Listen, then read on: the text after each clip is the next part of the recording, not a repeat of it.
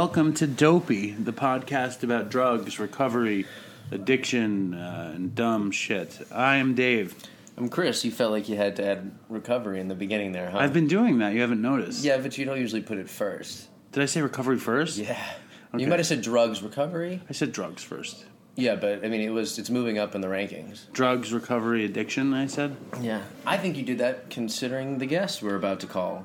Welcome to Dopey, um, the podcast about meditation, mindfulness, uh, steadiness, uh, tattoos, smoking cigarettes, uh, Dharma rock. punks, Southern California surf rock. All right, it's time. Let's call him. All right, I'm gonna introduce our guest once he's on the line because I'm probably gonna Why don't you introduce him before you call? because I want to give him a chance to correct my mistakes. No, but why don't you say, tell the audience who you're calling? Um, we're calling uh, Noah Levine. And who's Noah Levine, Chris? He uh, is an author of several books, and um, I'm going to call him right now because I'm going to reiterate all of it with him on the line. His biggest book was called Dharma Punks, a memoir and Against the Stream. And uh, he's this big time recovery meditation right, guy. ringing. Shut up. Chris is really nervous, just so you know. He thought his name was. Pr- Noah, Hey, Noah, what's up, dude? It's Chris and Dave. Chris and Dave, what's happening? Noah Levine, how you doing, bud? Doing good. So uh, I was just in the process of introducing you. I'm going to reiterate it right now on the air because I'm probably going to screw it up, and you can fix all my mistakes. Perfect. So, uh, Noah Levine is uh, probably most famous for his inaugural book, which was Dharma Punks. Um, and he has published four books, um, which is uh, after Dharma Punks, he came out with um, Against the Stream, Heart of the Revolution, and Refuge Recovery. Um, is that right? That's right. And Although uh, my, I, I like my na- my name to be pronounced Levine, not Levine, but it doesn't. Holy shit. no, Noah Levine, Noah Levine, listen to this. So you're not Jewish then? Uh, yeah, I am Jewish, but uh, my my folks from Boston pronounce Levine. What kind of Jewish person says Levine? I never Okay, heard of that. I mean, I'm Jewish, just so you know. And and I grew up in New York City. And, and the anti-Semitic Jews, you know, they switch over to Levine. Yeah, it's a self-hating Jew thing is Levine. well, Dave, you got to tell him what we just did. Well, okay, so Chris is like, Noah Levine, Noah Levine. I was like, dude, it's Noah Levine. And then he he Googled uh, where you were introduced. What, what school? It What was, school? US, it was at USC or something. And they call you Noah Levine. Yeah, no, everybody does. I just thought I'd fuck with you guys. Uh, you're that's good. Thank you very much. Um, all right, so I'm gonna say Let him laugh. This is nice. He's having a nice laughing moment. It's good to have a. That's right. You are That's the right. most we've had. Now you're the third celebrity guest, and you're by far the most credible. So thank you very Okay. much for coming on the show. All right. yeah. That's me clapping and Chris hitting the table. Whatever whatever that says about your podcast, that's fine. I'm down. It doesn't say much. um, so I I know of you because uh, around uh, the rooms in New York, all of the cool kids go to Dharma Punks. Yep. Yeah. Does Ba- that- on Bowery on uh, Tuesday night? Yeah, and in Brooklyn. Yeah. Yeah, I think I think there's actually Dharma punks in New York like almost every night of the week now. How does it make you feel? Start it started with Tuesdays and Thursdays, and now there's you know also Wednesdays and Sundays and Fridays, and there's groups almost every night now. Does it make you feel big and powerful? It does. I, I love that my reach is coast to coast, and that I don't even have to be there. I can just like sit home with my children in California, and uh, everybody else does the the hard meditation work. Yeah, and the checks just come rolling in, right?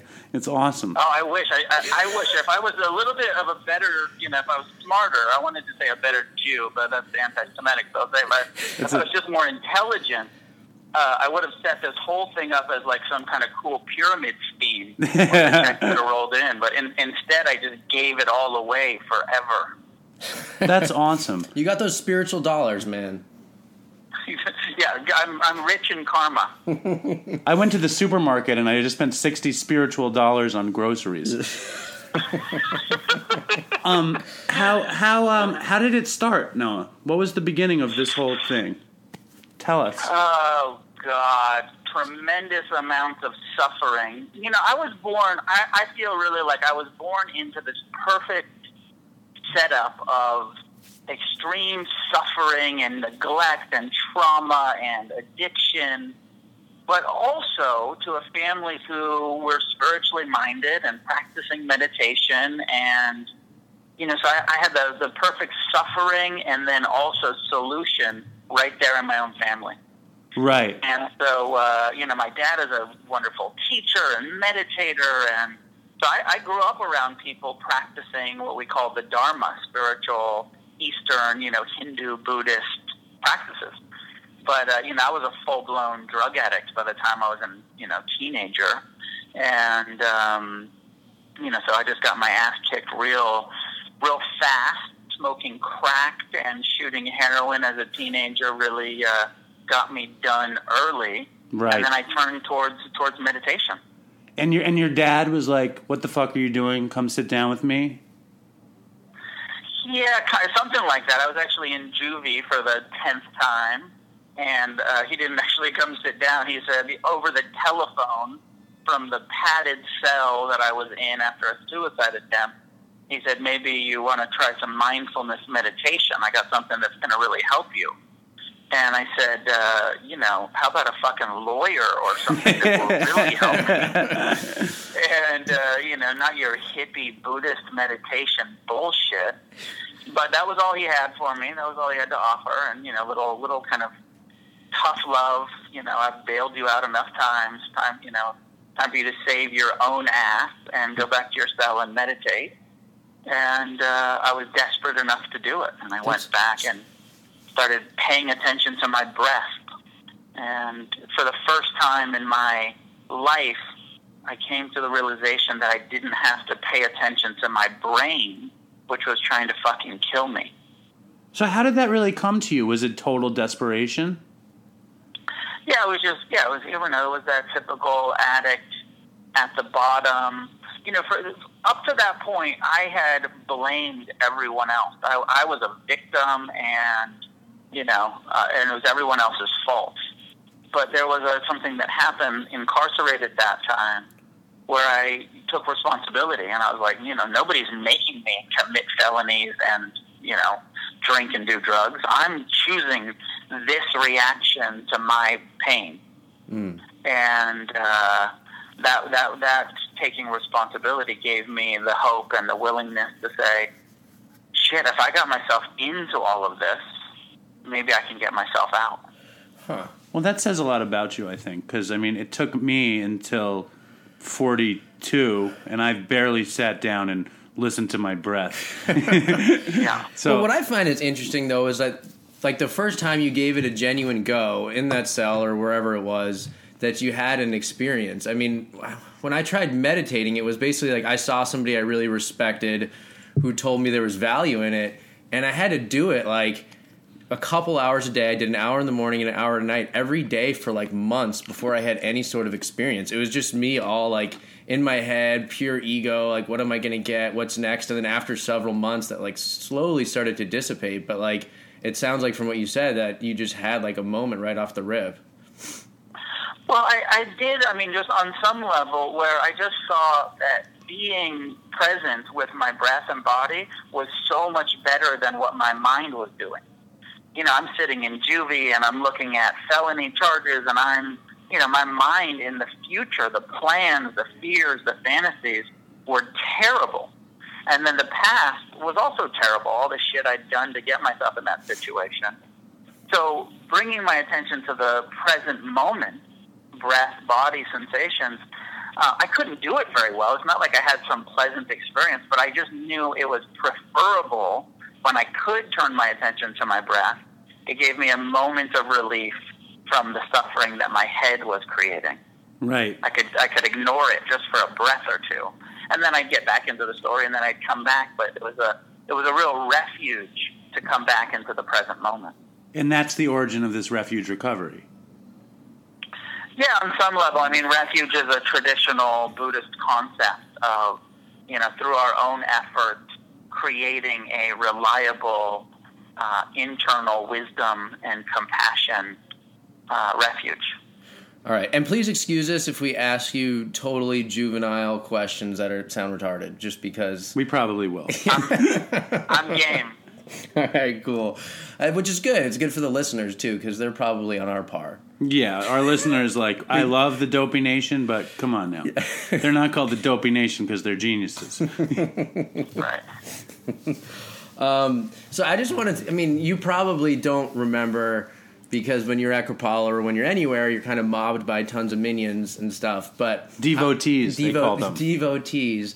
Um, but uh, I want to say two things. So I worked in the kitchen, uh, and for our listeners, Kripalu is this yoga retreat center. It's kind of fancy. It's in the Berkshires in Massachusetts, and uh, people they get like excellent teachers and stuff. And, and Noah's done workshops there, and um, I had read Heart of the Revolution, your third book, in a meditation group, which I should actually talk about later too. You'll find a funny little story from that, uh, what happened with that group. But um, Noah was in the uh, the dining room, and uh, it's actually funny when when you have a workshop or when the yoga recovery conference is on. I can actually just tell like the energy of the people that are in there eating. It totally changes, and I'll, I won't even know what workshops are going on, and I'll come in and I'll just be like, "There's a lot of like addicts. Something shifted in here," and then I'll learn like, "Oh, the recovery conference is going on," or something like that. You know, just from the ambiance in the in the dining room. Um, Yeah. But anyways, you were sitting eating, and you were happen to be. Hold by- on, hold on, hold on. Can you explain to me and the Dopey Nation the nature of Kripalu just for a second so they can understand what the I mean, it's. I don't want to say anything inflammatory. I think it's this beautiful, magical place. Um, if you go and visit there, when you work there, it kind of changes a little bit. Um, there's, you know, they get amazing teachers. Um, there's great people that come to the programs. There is sort of an element of like, kind of like. Uh, an Upper East Side housewife that's like coming to like kind of play Cleanse. spiritual and then go boss the bit- like the maid around, you know, afterwards. Right. But that's not everybody there, you know, and like I think that you start to see that, you know, when you work there more. Um, So it's basically for meditation, or it's for all sorts of wellness, nutrition. all sorts of wellness stuff. okay. You know. Um, but uh, anyway, so no, you were sitting in the dining room and you're eating and you're by yourself. If you have to be by yourself, so I went up to you and I want you to clarify that if there's any veracity behind this. And I went up to you and I asked you, I was like, "Is it true you rip butts while you meditate?" and you were like, "Who said that?" But I don't actually remember if you confirmed or denied. Where that. did you hear that, Chris? I don't know. Hold on, hold on. Noah, Yes. is it true you rip butts while you meditate? That I rip what? Cigarettes. That you smoke cigarettes while you meditate. Oh. Um, so probably the origin of that is that uh, I mean I've, I've smoked off and on for, for many years, and then sometimes there's a kind of story slash joke that I say about uh, you know a guy who goes to his meditation teacher and he says, "Is it okay if I smoke while I'm meditating?" And the teacher says, "Absolutely not. If you're meditating, just meditate." And then, uh, you know, he goes outside and he sees somebody else smoking. He says, "Hey, the teacher just told me not to, not to smoke." And he says, "Really?" Because I asked the teacher if it's okay if I meditated while I was smoking. and the teacher said, "Absolutely. If you're going to smoke, you should totally meditate while you're doing it." There you go. So that's But no, probably where it came on. from. So No, I don't no, know if that's the roots of that or not, but uh, That- for myself, I'm I'm currently not smoking. But when I when I do smoke, um, Do you I smoke don't Marlboros? smoke while I'm meditating. But if I'm smoking, I definitely try to bring mindfulness, you know, meditative awareness to the to the experience of smoking. Uh-huh. Is no, there any way to bring mindfulness to the um, process of shooting dope? Um, yeah, sure. You could. I mean, the the ritual. You could. You could do the ritual once you have um, become, uh, you know, high. Once you've injected. Once you've shot the dope.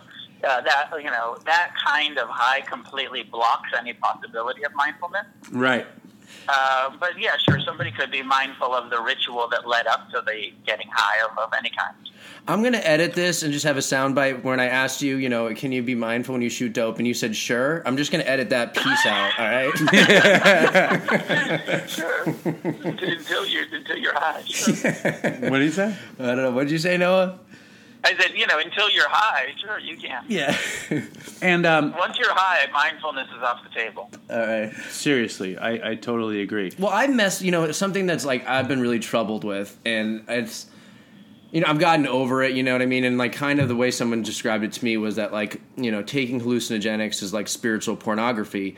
But I struggled a lot, you know, like with the idea of in sobriety, can I successfully take LSD, ayahuasca, and different stuff? And I'm like, you know, Bill Wilson took it at one point, you know, like the guy who founded AA, and you know, he even was going to encourage certain type like personalities to try LSD who were having trouble with like you know maybe spiritual concepts and whatnot but um it kind of fucked with me a lot for a long time and it's like still i, I almost just choose not to think about it because if i think about it too much it gives me license to be like i think i can successfully use hallucinogenics. So i, I just thought i'd bring that up to see if you have like a comment or any ideas about that for the uh, you know, afflicted people here you know?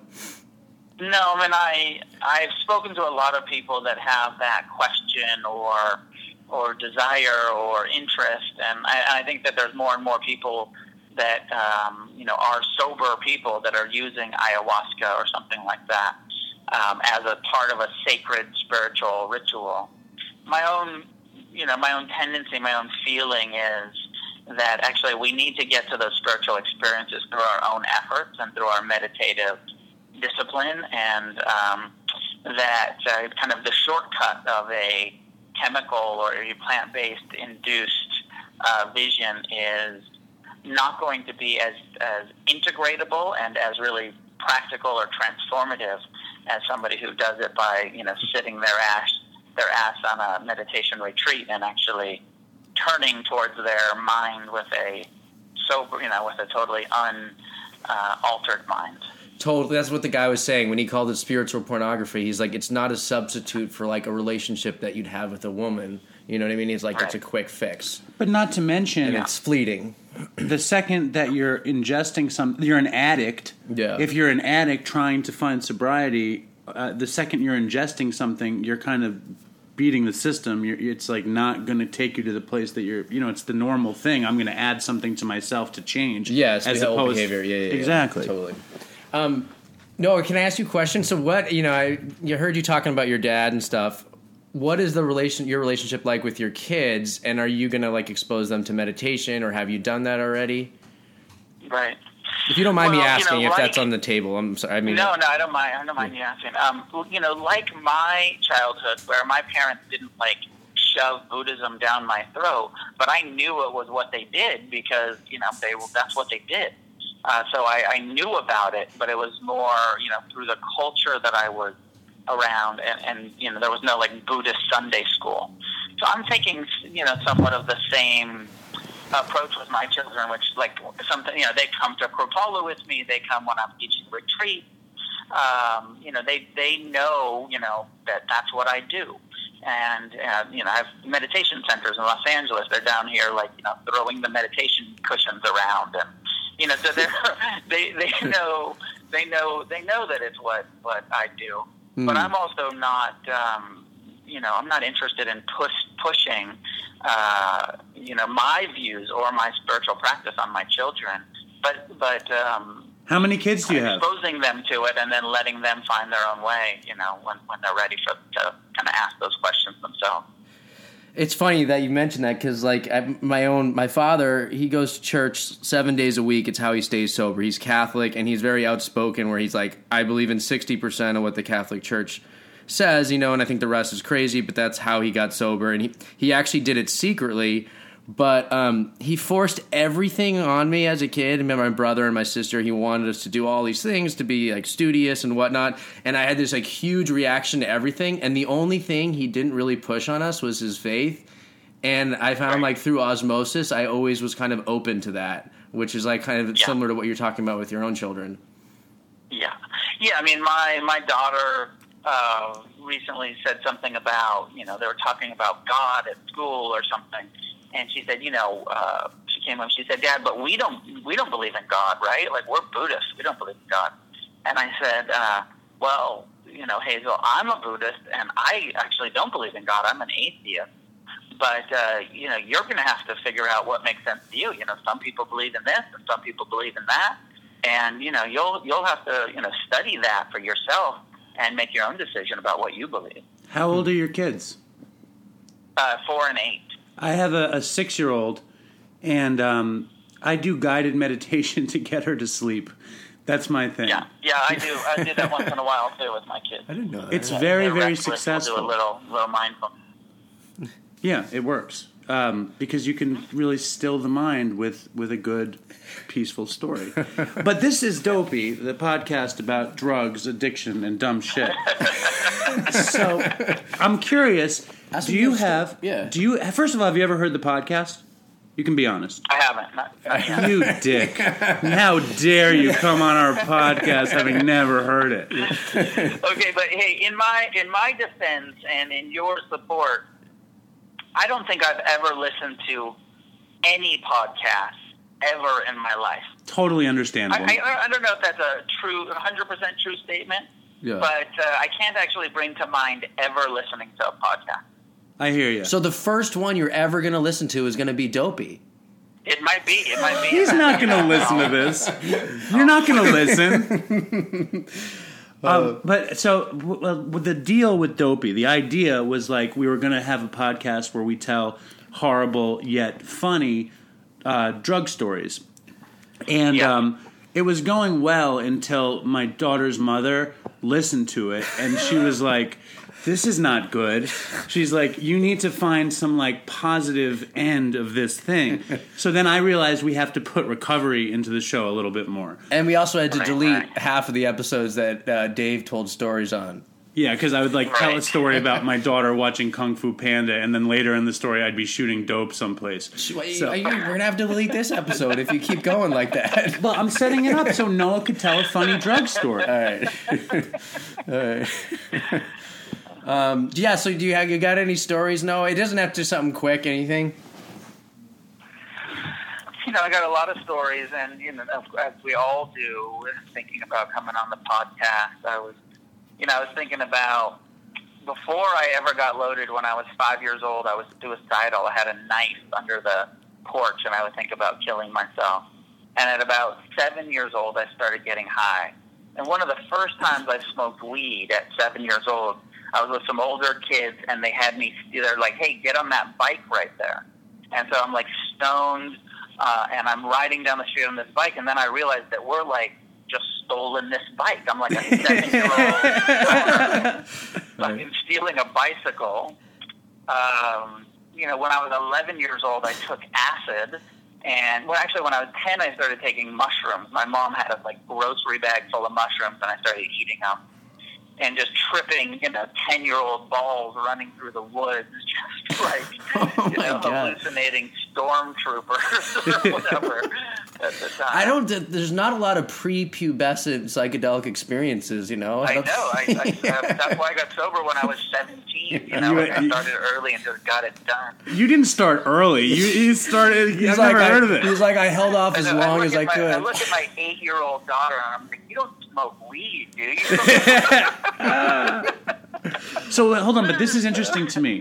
What do you think, Noah? Because I have a very good friend whose parents were like students of uh, the Maharishi, and they were crazy, like stoner acid takers. Like the st- the great story of my friend's parents were like they were tripping acid and they were listening to the Stones paint it black, so they decided to paint everything in their house black, including including the fruit in the fridge. they painted black. What do you think? Beautiful.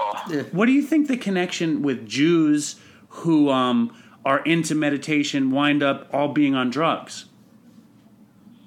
Have no, I have no, I have no idea, but I don't think it has that much to do with being a Jew. I I think it does. I think there's something there. I think it was just that 60s, 70s, uh, you know, generation where consciousness and rebellion against the, you know, uptight, you know, traditional values. Like the was 50s, Like we're yeah. gonna, you know, take drugs and meditate and reject our Judeo-Christian root. Right. Your parents did drugs then. Oh yeah, lots of drugs. Lots of drugs when I was around, around when I was growing up. So that that was one of the reasons why I had access and started so young. It was you were stealing like it's like stealing the liquor. That also feels like you know, it probably saved my life. You know, even though because I was, you know, I was pretty actively suicidal. So it was, you know, taking mushrooms when I was ten. Uh, you know, was actually uh, maybe a life-saving experience rather than dangerous for me. Do you remember what the suicidal thoughts so young were about? Yeah, it was just a, a general like, this sucks and I want out.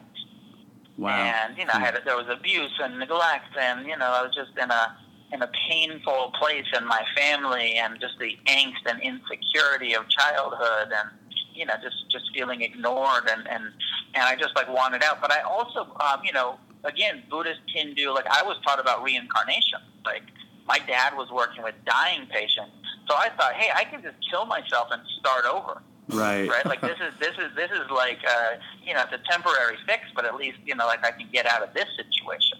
And in a child's mind, it's very much like a game. Like I have a new a free Yeah. life or something. You know. Yeah, and it's you know it's the cartoons where the character dies, but they're always there in the next episode. Right. Right. Tom and Jerry Wile E. syndrome. Coyote going off the cliff, and then Yeah. you know, but he's there again. No, what does your meditation practice look like today? I mean, do you still sit every day or? I don't I don't sit daily like I used to. I still have a regular practice. You know, I'm sitting a few times every week. I'm you know I'm teaching. I'm doing retreats every year. So I'm like in the Buddhist meditative environment.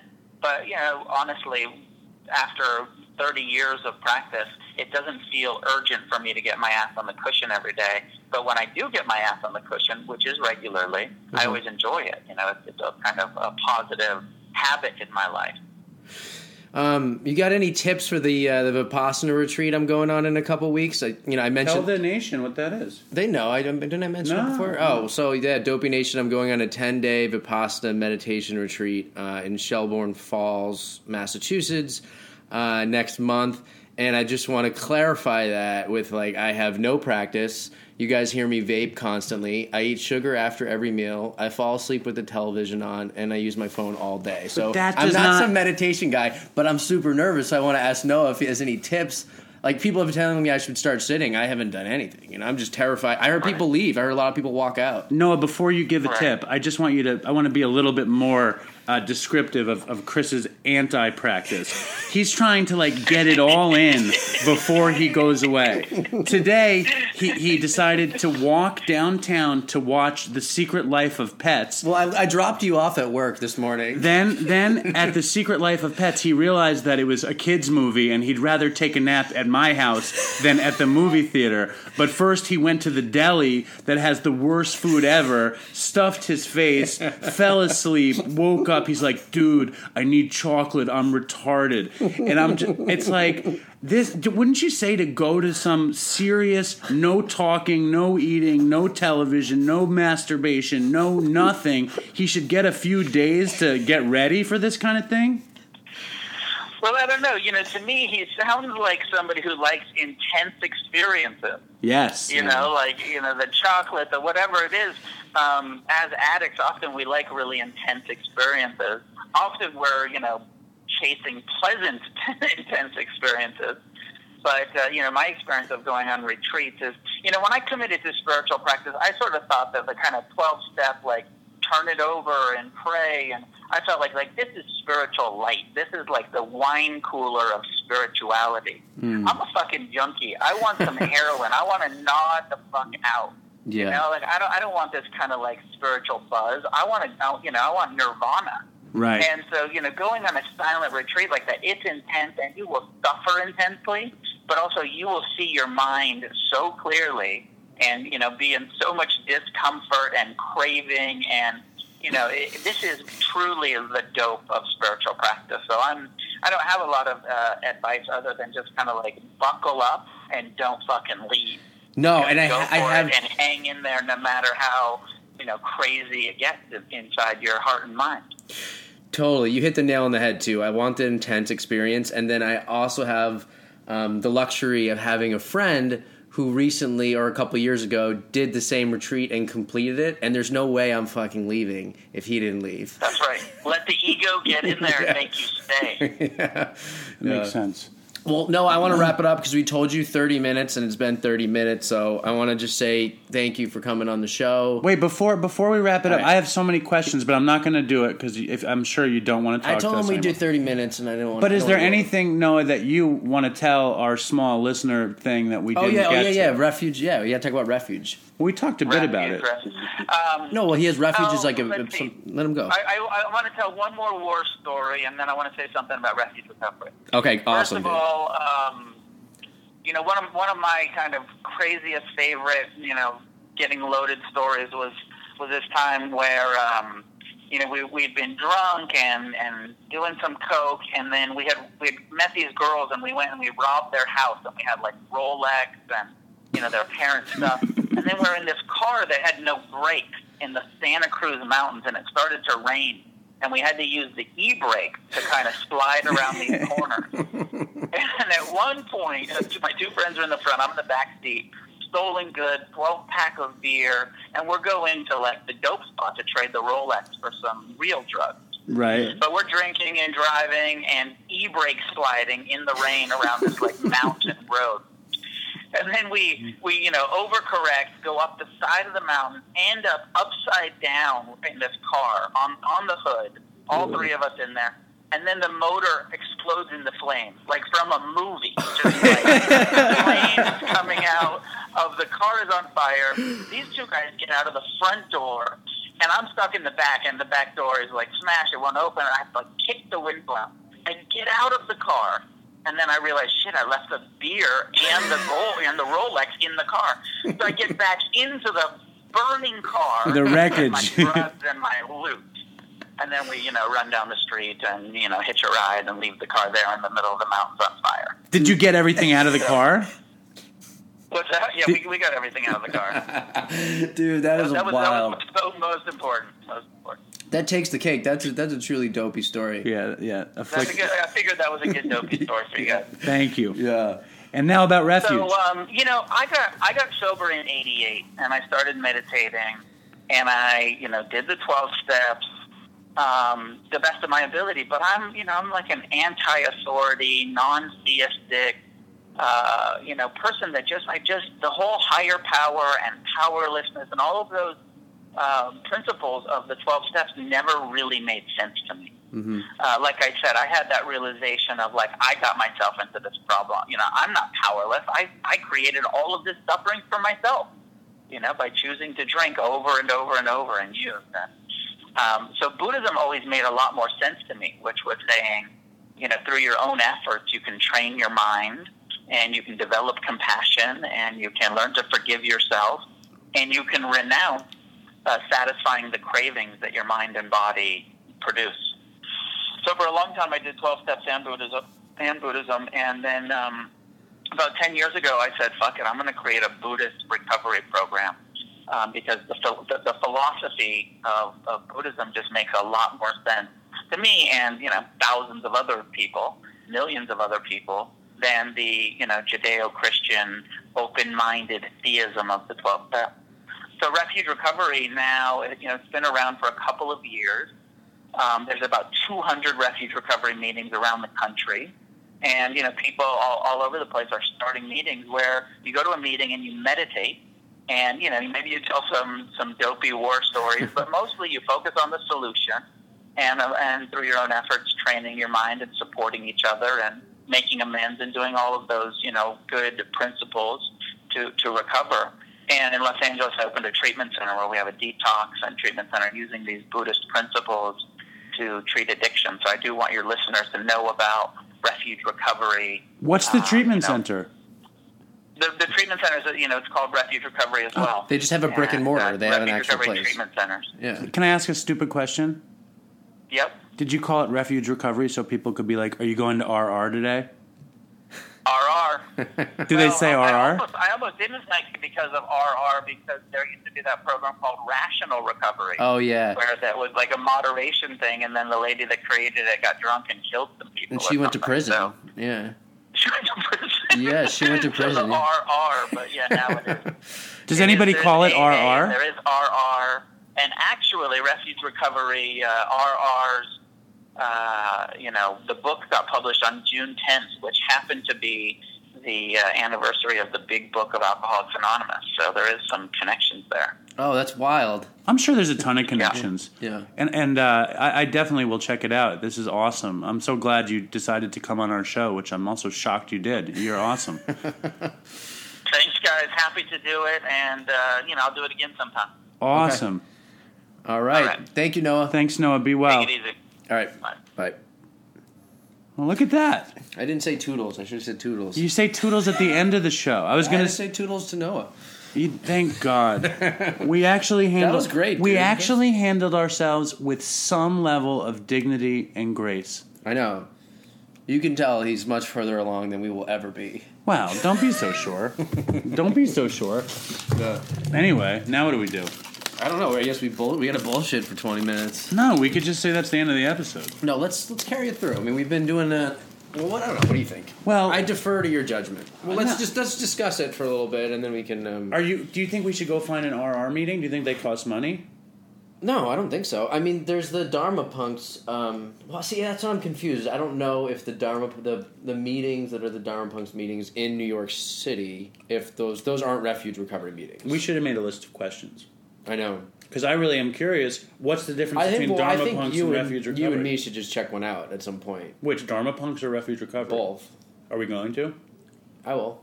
I definitely will. Yeah. Yeah. When?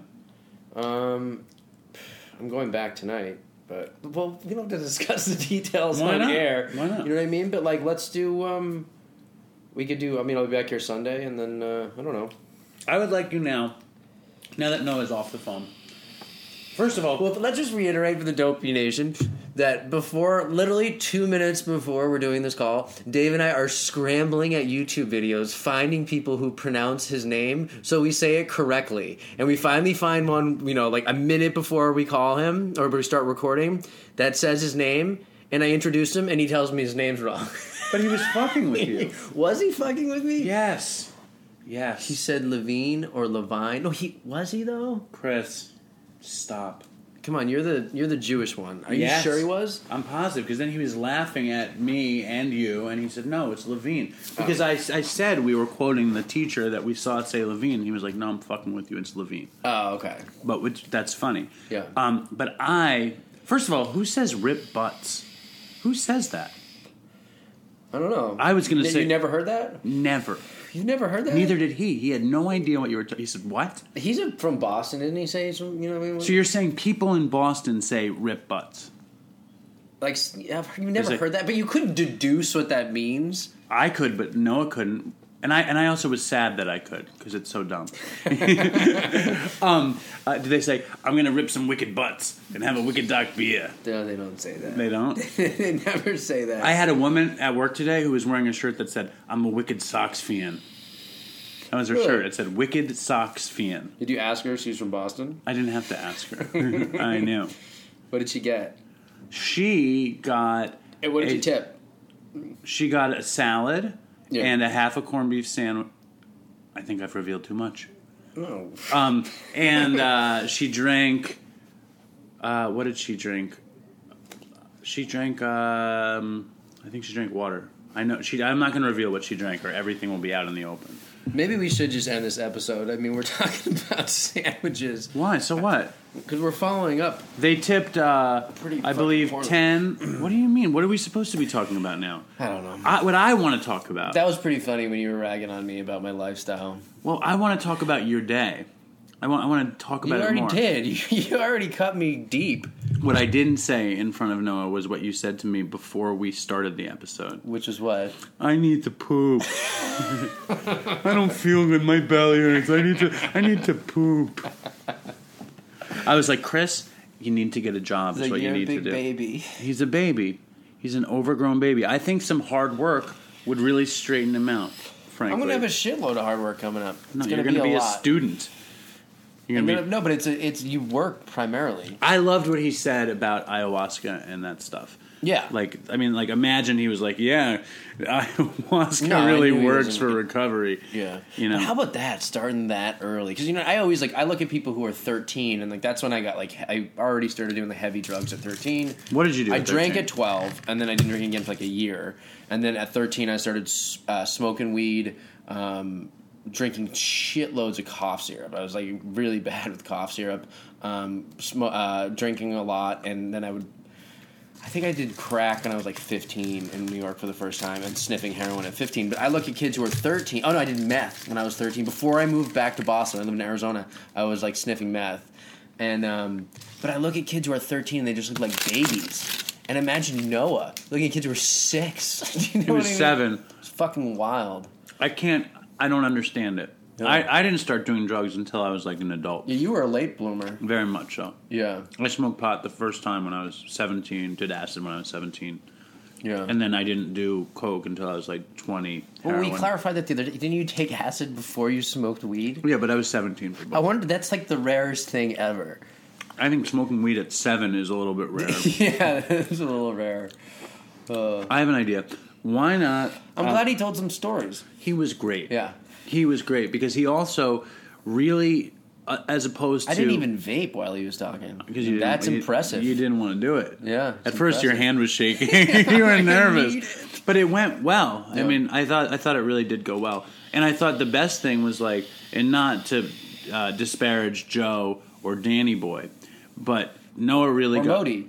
Forgot about Modi. You don't even mention Modi anymore. I don't want to talk about Modi.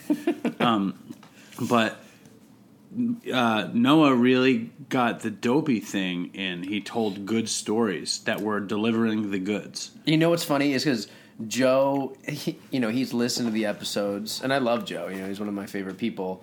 And the other people, you know, I described in at length what we do. I didn't even really tell Noah what we do. You know, I told him like real quickly. I said we war story, have a little perspective and stuff, and you know, he got it in a second. He got it. Are you kidding? Yeah. Um, you were. I want you to read. You know what the funniest thing though was that Dave had uh, the Wikipedia page for Noah open in the background just in case. Yeah, it didn't get. It didn't come to that. I want because at first you started like trying to inter. Chris had his eyes closed. He was trying to remember everything Noah had done, not Well, thinking that Noah could just say what he had done. Yeah. Well, I didn't even tell. I didn't tell him the story about the Heart of the Revolution thing. You know about this. I don't remember. You don't know the story, but you know the persons involved, and I don't know if I should share it on air What do you mean? because it's some stuff. It's some pretty inflammatory stuff, and I'm friends with one of the people. Do I, I have to now, don't I? You don't have to, but it'd probably be better if you did. Um, so, anyways, one of Noah's books is this thing um, is uh, Heart of the Revolution, which is like metta meditation. Which I I read it with a group of people, and it's kind of this like loving kindness. Um, What's thing. metta meditation? It's like a loving kindness thing, and like I'm honestly gonna butcher it. It was years ago when I did it, but it was sort of like you kind of um, what I remember from our sessions was we'd read like a chapter in his book, and then we'd sit and we'd do a metta meditation, and it was like kind of like you like love yourself. I forget if it's like you start, you know, like pretty insular, and then you gradually go outwards, or if the process was reversed where you come in. And please, nobody like if you're interested, look it up yourself and figure it out yourself because I don't know anything. I am not an authority on this at all. Um, but anyways, we so we did this. Um, we read Noah's book, Heart of the Heart of the Revolution, and it was with this like kind of like spiritual teacher um, who had invited uh, a group of people um, to come do the meditation at his group. And, and you know who the teacher is. Um, it was a guy from, from Mountainside. I'm not going to say his name, and I'm still friends with him. Um, but during the group, what ended up happening, and, and this was actually, I had moved to New York City at the time, um, and so I didn't, you know, catch the. Uh, we finished Noah's book, but I didn't continue with the group. Is he ended up. Um, uh, the guy ended up like hooking up with one of the students, and then they uh, he got his wife divorced him, and he kind of got like sort of ostracized from our community. Um, which I should have told, told Noah about that, you know, the whole thing that happened, you know, in the group. Which is funny though because Do you think Noah knows him? I know Noah knows him. I didn't want to. I wouldn't say on air who he is and stuff. Okay. Um, but uh, it's funny because like it, a lot of people discredited him afterwards because of what he did, and yeah, it's fucked up. But that didn't change the fact that he was the person that got me interested in meditation, and you know what I mean. He was extremely useful in my life, and that he touched thousands of people's like lives. You know, hundreds if not thousands. Um, throughout his tenure Well, at the this- place that we went to. the so does that discredit? Does this like act of infidelity and like yeah, it's he abused his power and stuff, but does that discredit all the work he's done? I don't think so, but I mean, but people tend to think that, and like, I'm like, I still think he'd be great working like at a men's place, working with men. You know what I mean? And he kind of like got screwed, where like nobody will touch him anymore.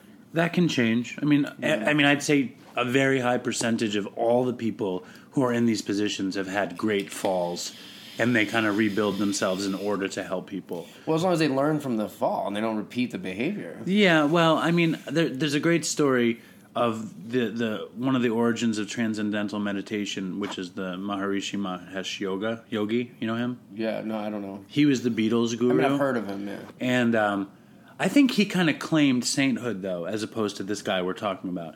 He was this little Indian guy who would run these retreats for very rich people and rock Like stars. he personally claimed it, like Yeah. while he was alive. He- I think, I don't remember. I'm not exactly sure. Well, wouldn't but- it be like guruhood? Do they have yeah. no, yeah. I mean, that's what I'm saying. Guruhood. Yeah. Which is like basically that.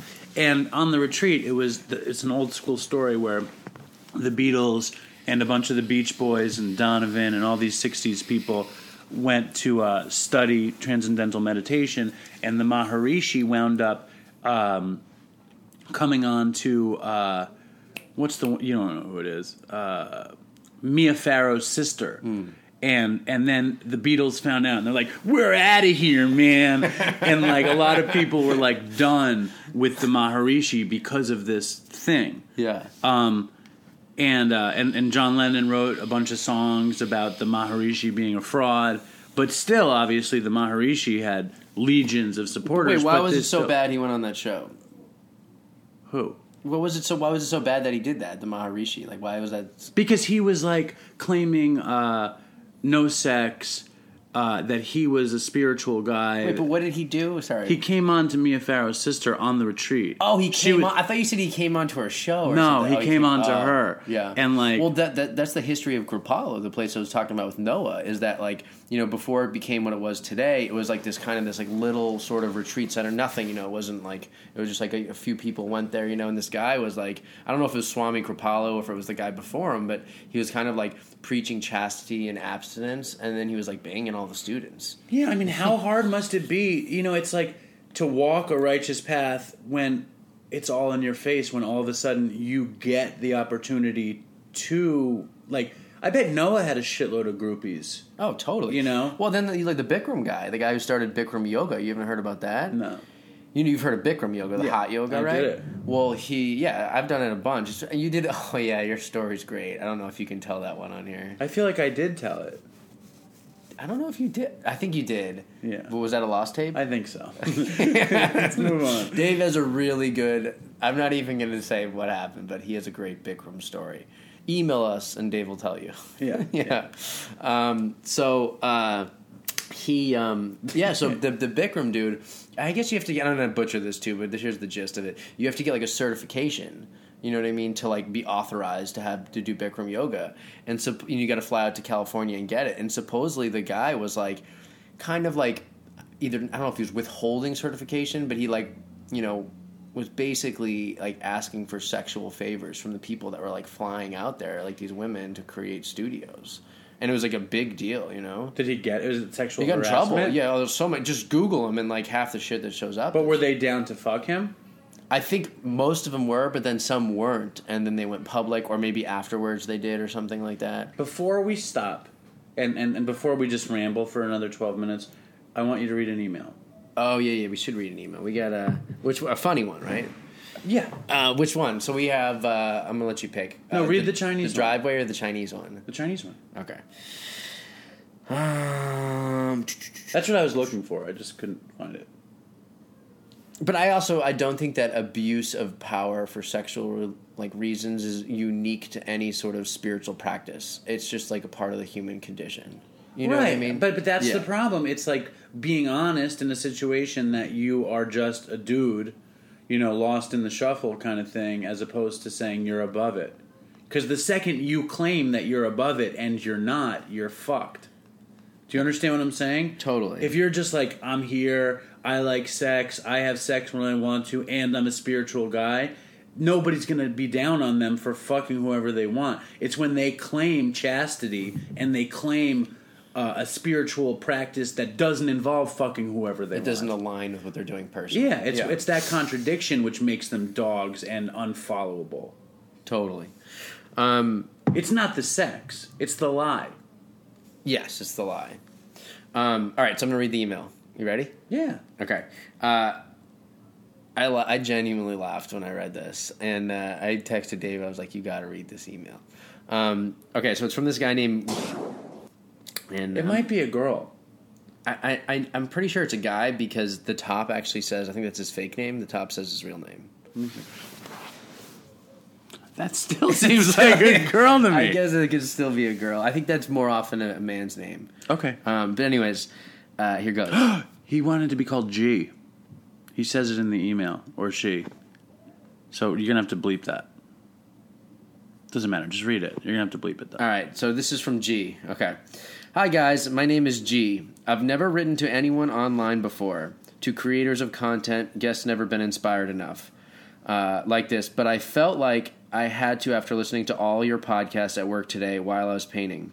I will be clean August 4th for six months. For some reason, your podcast made me a switch go. For some reason, sorry, I get it. His writing is a little all over the place. For some reason, your podcast made a switch go off in my head.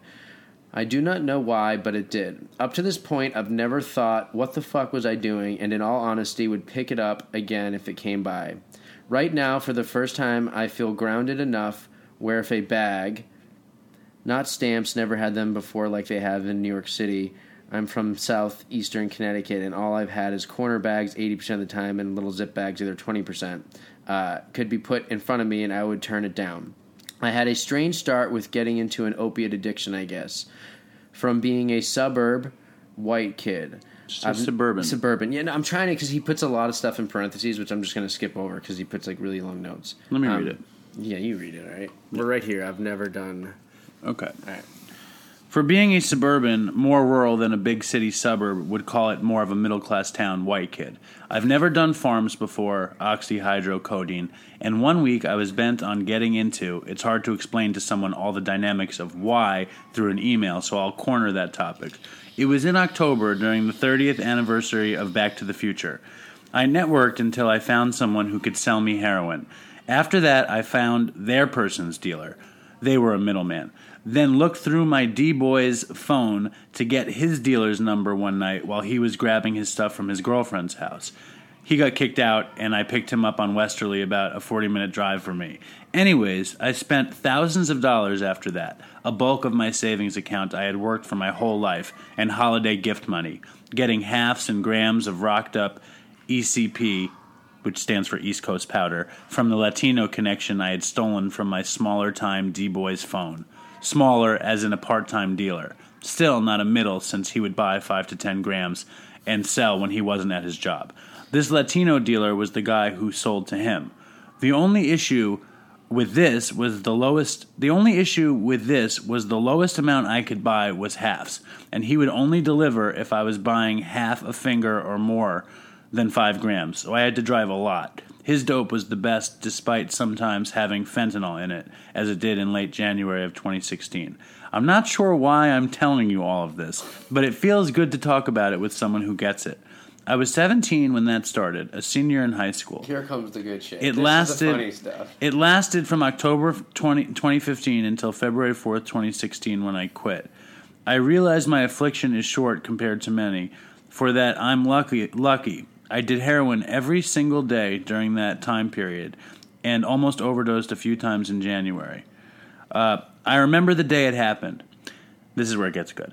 I had a Chinese exchange student who was staying with me for a week. I feel bad now. I brought him with me to cop dope, telling him it was an American thing to do. To meet someone quickly in their car in the ghetto. I got home and immediately got in the bathroom and got to it. It was gray, rocky, uh, with short uh, but intense duration.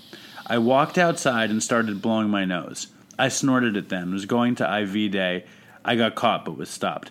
Um, quickly, since I knew something was not right. I was getting tunnel vision and falling over when I walked. Thank God I wasn't living. I don't know what that means. Thank God I wasn't living, or else it would have been an instant lights out. Man, I feel bad. Oh, thank God I wasn't IVing, Yeah. or else it would have been an instant lights out. Man, I feel bad for that Chinese exchange student. I stole 800 yen from his wallet and exchanged it at a bank to score another half after I finished a quarter left from yesterday's score. I would bring him to the mall and public places, and half the time I would be in the bathroom snorting heroin. I have no clue how he did not catch on to my ways. On his last night, we went to Outback Steakhouse, where I waited 30 minutes in a sto- snorting heroin and popping a few Xanaxes, and drove to the gas station to pick up smokes, forgetting about him. I drove back an hour later and told him I was meeting a friend and blaming it on quote unquote American traditions. It was wheels to the ground the moment I started. It's over now, but I still think about it from time to time. What's kratom? Uh, it's this uh, stuff. It's legal in the U.S. It's illegal. It's like a opiate light. It's like this leaf or some shit. The kratom helps a lot. Thanks, thanks for your help. It may seem like you guys are just chatting, uh, but listening really helped me move forward another inch. If you'd like to talk about my story on the show, it's fine with me. Uh, but please refer to me as G or another pseudonym. Keep up the good work. P.S. I will leave you a good review. LOL.